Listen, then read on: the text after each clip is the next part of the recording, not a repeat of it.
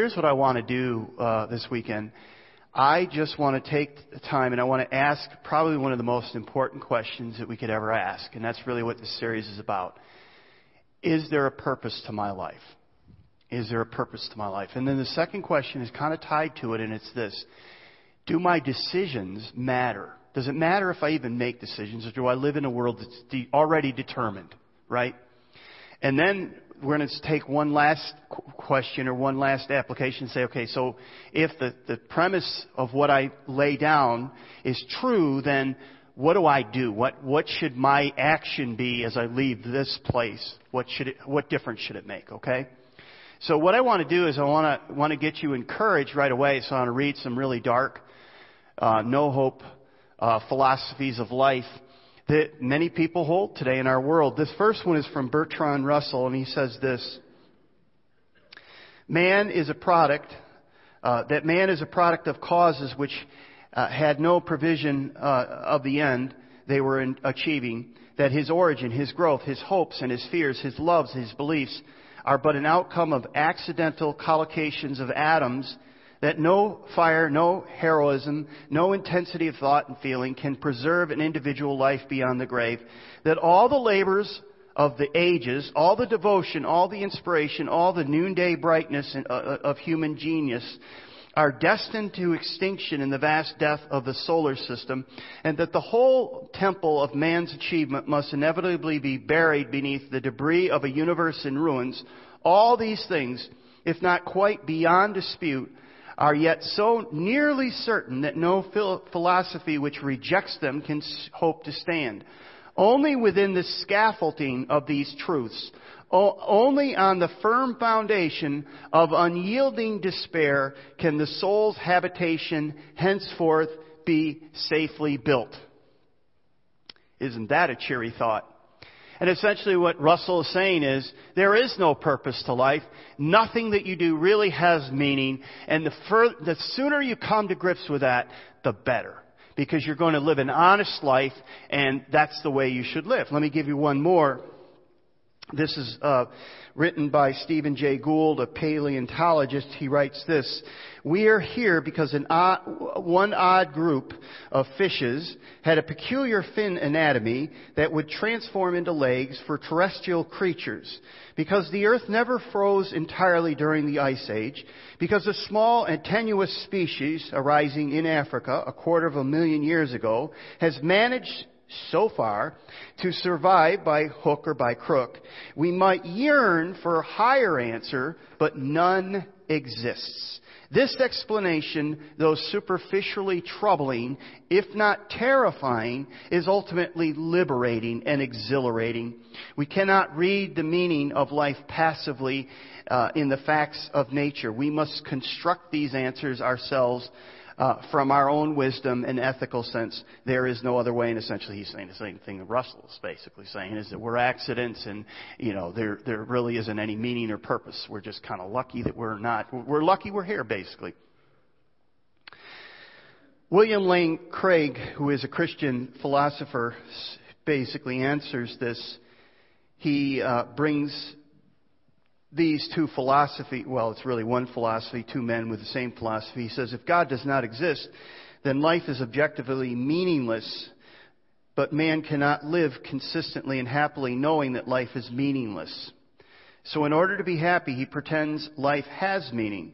But this, of course, is entirely inconsistent, for without God, man and the universe are without any real significance. And what, what William Lane Crane is, Craig is, Lane is saying is this. He's saying if you, don't have, if you don't know your life purpose, if you don't believe there is a purpose to life, then you can say, uh, well, I'm going to just say there is no purpose to life and I'm going to live consistently. He says it's impossible. It's, it's an absolute impossible. You're fooling yourself if you think you can live that way. So here's, here's the, the, the, principle that I think is taught in Scripture, and I'll, I'll back this up in a moment.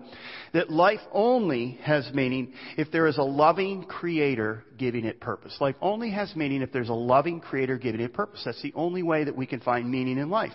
I firmly believe that life does indeed have a purpose. Only as we connect with our Creator in heaven do we find And as we connect with our Creator in heaven, we find our created purpose. So there is a purpose to life, and there is a Creator in heaven. Before God uh, created you, He decided what role He wanted you to play here on earth. He knows exactly how He wanted you to serve Him. He perfectly designed you to serve Him. He formed you and shaped you perfectly. So, you know, uh, uh, one of the great verses, I mean, probably one of the three of my favorite verses are found in the book of Ephesians chapter 2 because 8 and 9 talk about how salvation is a gift from God. We don't earn it. It's given to us as a gift. We just receive it. And then verse 10, it's basically saying, so now that you know that there is a Savior and now that you know that you can't earn it, that it's a gift, and once you give your life to Him, here's the plan. And this is what He says in verse 10. We are God's masterpiece.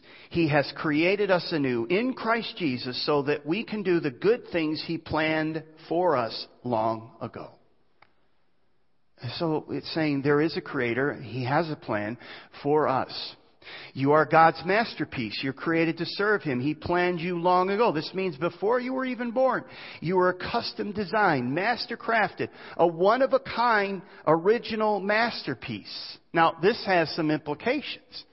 This verse has implications. The first one is, you're not an accident. I mean, both the quotes I read at the beginning basically says you're basically an accident. You know, you're, you're just an accident and you're lucky to be alive. And the sooner you accept that, the better. But this verse says there, this, there are no accidents with God, and you are not an accident. You didn't evolve. You were created. You aren't a random product of the universe. You are fearfully and wonderfully made. There are no accidents with God. So in our small group, we're going through this um, um, why am I what I'm, what am I on earth? What why am I here on earth? It's purpose driven life. It's Rick Warren's small group, and we we had our first thing, and I, I read the quote and I thought this was a great quote from Rick Warren out of that study guide, and he says this: there are accidental parents, but there are no accidental births. There are unplanned pregnancies, but there are no unpurposed people. God wanted you in this world. You are not an accident. Maybe that's the only thing you need to hear today. Maybe, maybe everybody keeps telling you you're no good, you don't amount to anything, you can't do anything, you, you shouldn't even be here. I just want you to know there's a God in heaven that says you, no, no matter what people tell you, you are not an accident. Number two, you're fearfully and wonderfully made. God handcrafted you. He has a plan. Uh, he had a plan for you before you were even born. Notice what the psalmist says. You created my innermost being. You knit me together in my mother's womb. I praise you because I am fearfully and wonderfully made. Your works are wonderful. I know this full well. My frame was not hidden from you when I was made in the secret place, when I was woven together in the depths of the earth. So God, not only are you, you, you, you not an accident, but you're fearfully and wonderfully made, designed by God, one of a kind, a masterpiece. And then number three, your life has a plan. Notice what the psalmist says in Psalm 139 verse 16. Your eyes saw my unformed body. All the days ordained for me were written in your book before one of them came to be. Now, this is an interesting verse because it basically says that God had a plan and my days were written before I was even born, which makes me wonder of, well, does that mean that I don't have any choices and all that? We'll get into that in a minute. But uh, we get our we get our philosophy of life many times from the movies, right? We get our view of God, we get our view of the world, and one of uh, one of the movies, and this was long, uh, quite a while ago, there was a series of movies called Back to the Future. Some of you've not seen it, some of you have, but you know it was about Marty McFly and Doc, and he invented a time machine, and they went, you know, Marty went back in time, and there's three movies, and in one of the movies Apparently, it's the third one. Somebody told me last night, and I told them I didn't really care. Uh, I told them before, don't tell me which one because I don't care, but then they went and told me anyways, apparently just to get me annoyed, and they did. Uh, but that being said, uh, in the movie, basically Marty basically asked the doc, "What is the purpose? Uh, you know, w- w- what about choices and all that?" And he says this. This is the quote that Doc Brown gives Marty. And it's our pop culture's philosophy of life's purpose. He says to Marty McFly, the future is whatever you make it, so make it a good one. The future is whatever you make it, so make it a good one. And that's the philosophy that many people have. I, you know, I have the, the, the ability to make a good future, so make a good one. And wouldn't you say that's wise advice to give your children? You would say, yeah, of course, you know, the, the, the future, uh, is whatever you make it, so make it a good one. Now here's the problem. The struggle that we have is this. Some of the verses we looked at says, my days were ordered, my days were already planned before I was even born. And yet some, there are verses in the Bible that say that my, my, my decisions are important. My, I will be held accountable for my decisions and my choices and things like that. How do those fit together? So the struggle we're touching is this. Do my choices matter? Do my choices matter? Do your choices matter, or, and do we determine our destiny, or do we live in a fixed universe where our choices really don't matter? It doesn't really matter what you do because you're kind of part of a machine and it's just going to end up happening no matter what you do. Now, if you take the philosophy that your choices determine your destiny, then there's a lot of weight on every choice you make, right? Because if you make a terrible choice, a bad choice, a horrible choice, uh, it doesn't even have to be a horrible choice. It could actually be a decent choice. You could wreck your life. You could destroy your life because you just set yourself up to be in the wrong place in the wrong time, and uh, you now have gone down this path, and there's nothing you can do. And so that leads to kind of a, a, a I don't want to make a choice because if I make a choice, I may make a wrong choice, right? So the question we're asking is, am I free or is God sovereign? If God is sovereign, then what difference do my choices make? If God has a plan for my life, then what difference do my choices make, right? And essentially that's the wrestling match we have. But the, here's, here's what I found. The Bible holds both of these, in, these truths in tension. It basically says that we do have a free choice and we are responsible for our choices. And it does say that God is sovereign. He has a plan for every one of our lives. Now here's, here's where it gets a little tenuous think of free choice as being one rail on the, on the uh, railroad tracks and God's sovereignty being another rail. When we look at them separately here, they make perfect sense. But when we look down the line, they kind of come together. And they come together in eternity. They come together in God, right? In God's mind. And when we try to put them together now, they just don't work real well. And that's just the tension, the mystery of it. And so the Bible holds both of these, God's sovereignty and our human freedom, to choose intention. Now let me give you an example of that. Notice uh, Psalm, Proverbs 16:9 says this: "We can make our plans, but God determines our steps." Now, what is the writer saying here? He's saying your plans are yours. Your choices are yours. You are responsible for them. No one is forcing you. God isn't forcing you uh, to go in any one direction. If you do something stupid, something selfish, something cruel, something evil, it's on you. People will hold you accountable, and they should. God will hold you accountable, and He should. But what actually happened as a result of those plans what actually happens in your life and in history, whether they're words or deeds, are absolutely controlled and totally fixed by God. now, if you're getting confused, you're, you're, you're tracking with me. Okay? That's working. In other words, God can take my bad choices and still work out His perfect will. Uh, let me give you another example. So, on the day of Pentecost, um, Jesus has ascended into heaven, and he says, Go and share the gospel. And the disciples begin to speak to the Jews who have gathered at Pentecost and day of Pentecost, and they're sharing the gospel. Essentially, Peter's message is this We've been waiting for the Messiah. He came. His name was Jesus. You murdered him. That's his message, okay? That's his message to the people. And in the midst of that message, he says this in verse 223 of Acts. God knew what would happen, and his prearranged plan was carried out when Jesus was betrayed. With the help of lawless Gentiles, you, Jews, nailed him to the cross and killed him. You see what Peter is saying? Peter is saying God had a plan long ago that Jesus Christ would come to earth. It included his brutal death, that his son would die a brutal death, and, and that uh, the Jews and the Gentiles would carry it out. this evil plan was totally they were totally responsible for it. So, in other words, what Peter is saying is God had a plan that Jesus Christ would come to earth and die for our sins. And he used you to carry the plan out. You and your evil plans murdered him. You crucified him as a common criminal. You executed him on a cross. Now, what he's saying here is God had a plan, but you're absolutely responsible for your actions. You can't excuse yourself. You can't say, well, that was God's plan. I didn't have a free choice. I felt, you know, God twisted my, no, nobody twisted your arm. You chose to do this and you're responsible for that. And you take the, you have to take responsibility for this. But it was part of God's plan. Let me give you another example. In uh, the Old Testament, uh, you know the story about, many of you know the story about Joseph. He was sold by his brothers into slavery. And so at the end of the book, in uh, chapter 50, uh, I think it's verse 20, uh, the brothers come to Joseph and they say to Joseph, um, we're, uh, Dad told us to tell you not to kill us. to seek revenge.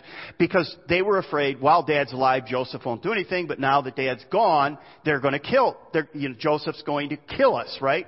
And so they come to Joseph and they say, Dad told us, don't kill, don't kill us, okay? Now he didn't say that. And so Joseph says something very interesting. His words are like this, and it essentially he says, he says, what you did, you meant for evil. You sold me as a slave. You are responsible for what you did. But God turned it out for good. You see what he's saying here? He's saying God sovereignly over, overturned your evil deeds and brought out good because our family, uh, the nation of Israel, ultimately is preserved because of. But he used your wicked deeds to do it. Now, that doesn't exonerate you from what you did. You're responsible for those deeds, but I, God was able to superintend over that. Now, why is this important? It's important because your choices matter. Your plans are important and you will be held accountable for your words, your decisions, and your actions. But we also know that God is able to overcome bad choices. And He's able to overcome wrong choices and, and, and bad behavior and still bring out His perfect will. I don't know how He does it, but He's able to do that. So, um, that gives us confidence. So when we make decisions, we say, uh, you know, sometimes we make a decision, I don't know what decision to make. We, you know, have confidence that God can take our decisions and do good things through them. Now, even when we do evil things, we're responsible. We're going to be punished, maybe here and now and maybe later on for our words and our actions. But ultimately, God is sovereign over that. So it, it helps us to see uh, that there, there's this, this working together of, of how God can overrule our decisions, but we still have freedom to make decisions. Now, let me summarize what I've said so far. Life without God is meaningless. But life with God brings purpose and meaning. That God has a custom design plan for each and every one of us. He's perfectly created us to serve Him. And our choices, our decisions, our actions matter. They matter. They make a difference. Now, how in the world do you find your place? So the question is, if it's true that God exists, that He created everything, that He created us in His image, that He has a purpose and a plan for our lives, that our decisions matter, then the next question we should ask, and that he's, He has a perfect plan for us, that it seems to me that the takeaway that we ought to have this weekend is saying, I should figure out what that plan is. I should figure out what God wants me to do. How do I do that? How do I figure out what God wants me to do? That's what we're going to spend the little bit of time we have left on, alright?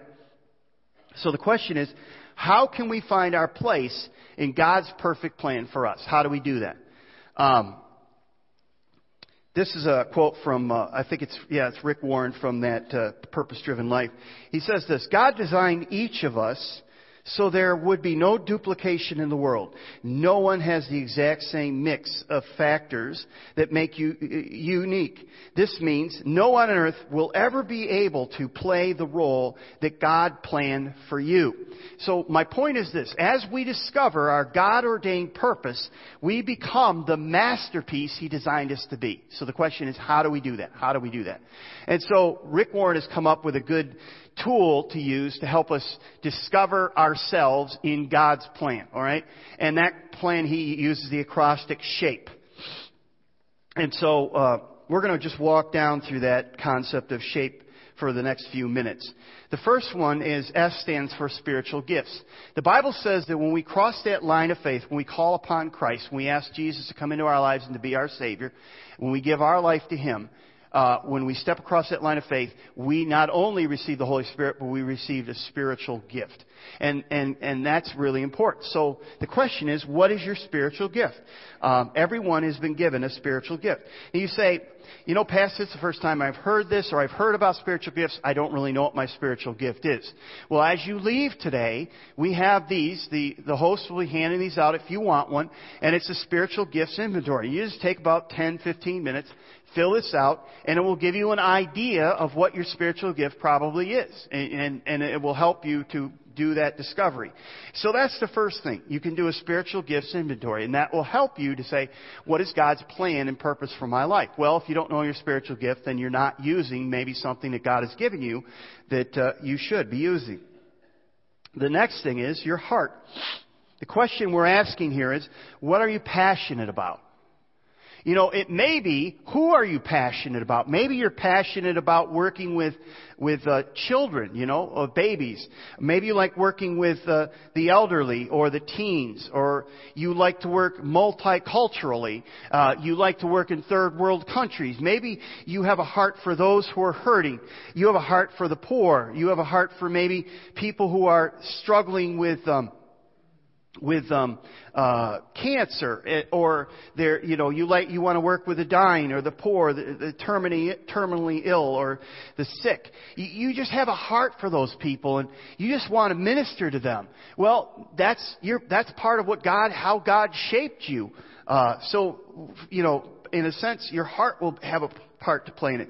So what I'm saying is this is kind of a complex thing, but little by little, as you figure out what your spiritual gift is and you figure out what your heartbeat is, uh, you'll you'll start to feel where you know you'll start to get where you fit. Uh, abilities. You may have natural abilities.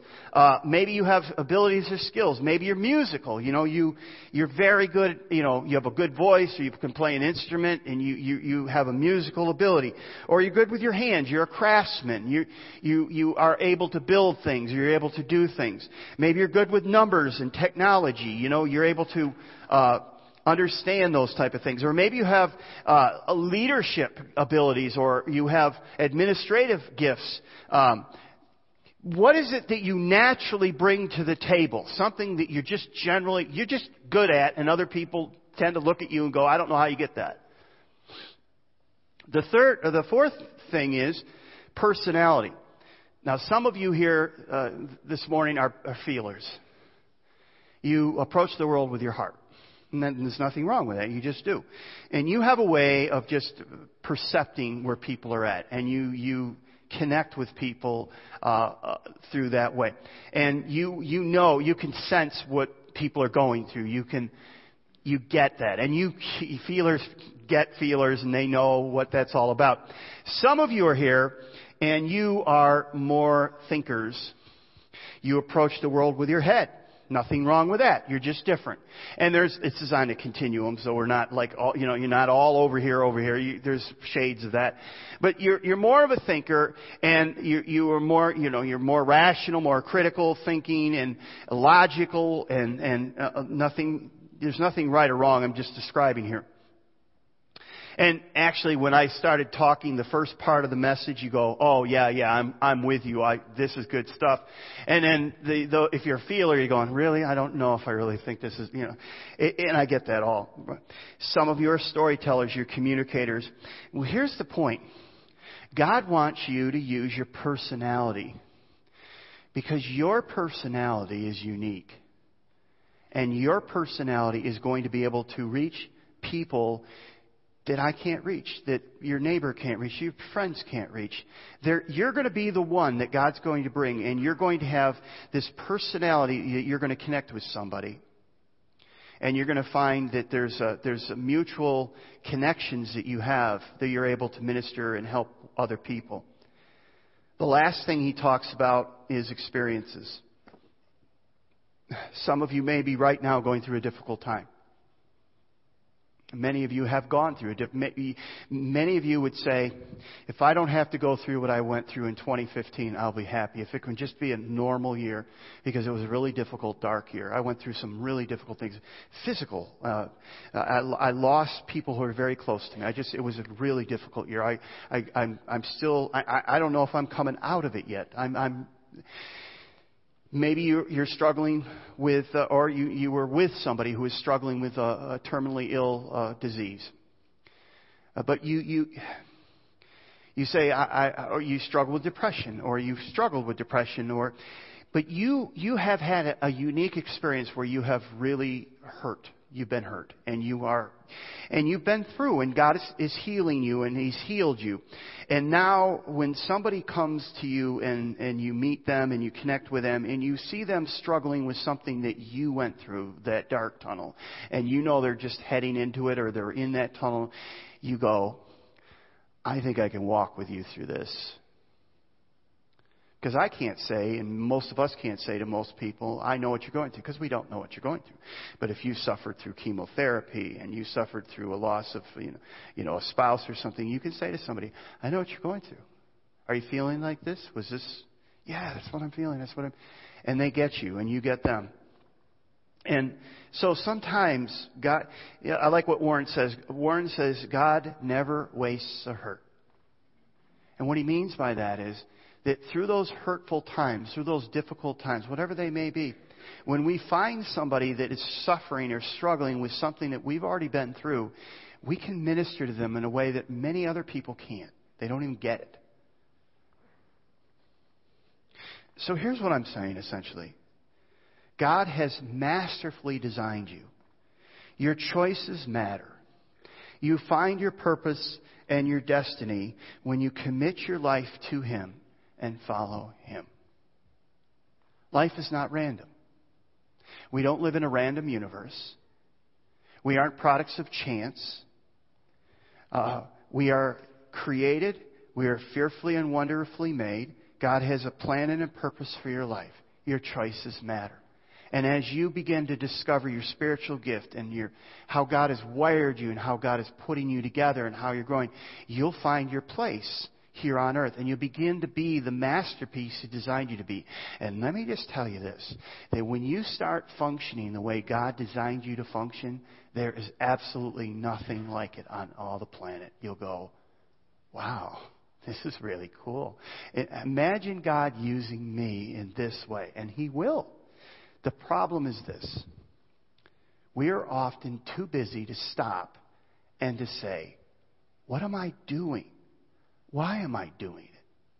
And this morning, I just want you to take time to ask that question. What am I living for?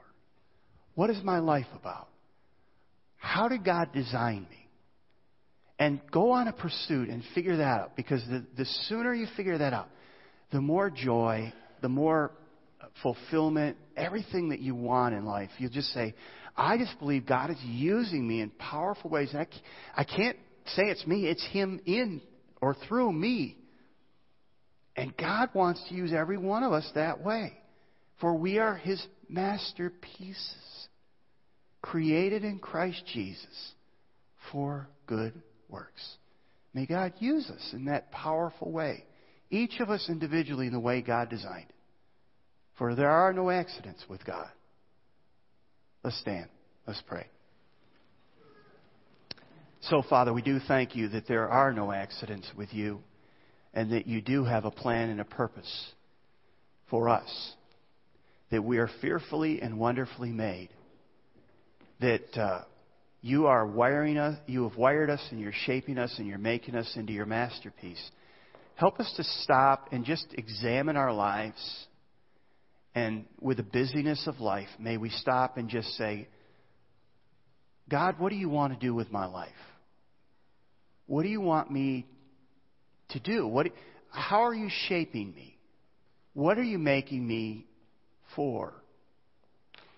And Father, as we ask those questions, we pray that you would help us to take the steps that are necessary so that we can grow into be what you want us to be. Because when we do that, then we really begin to live. So may your masterpieces, as we leave this place, grow to be what you've called us to be and impact this community the way you called us to impact this community. One life at a time. For your kingdom and our good, we pray this in Jesus' name. Amen.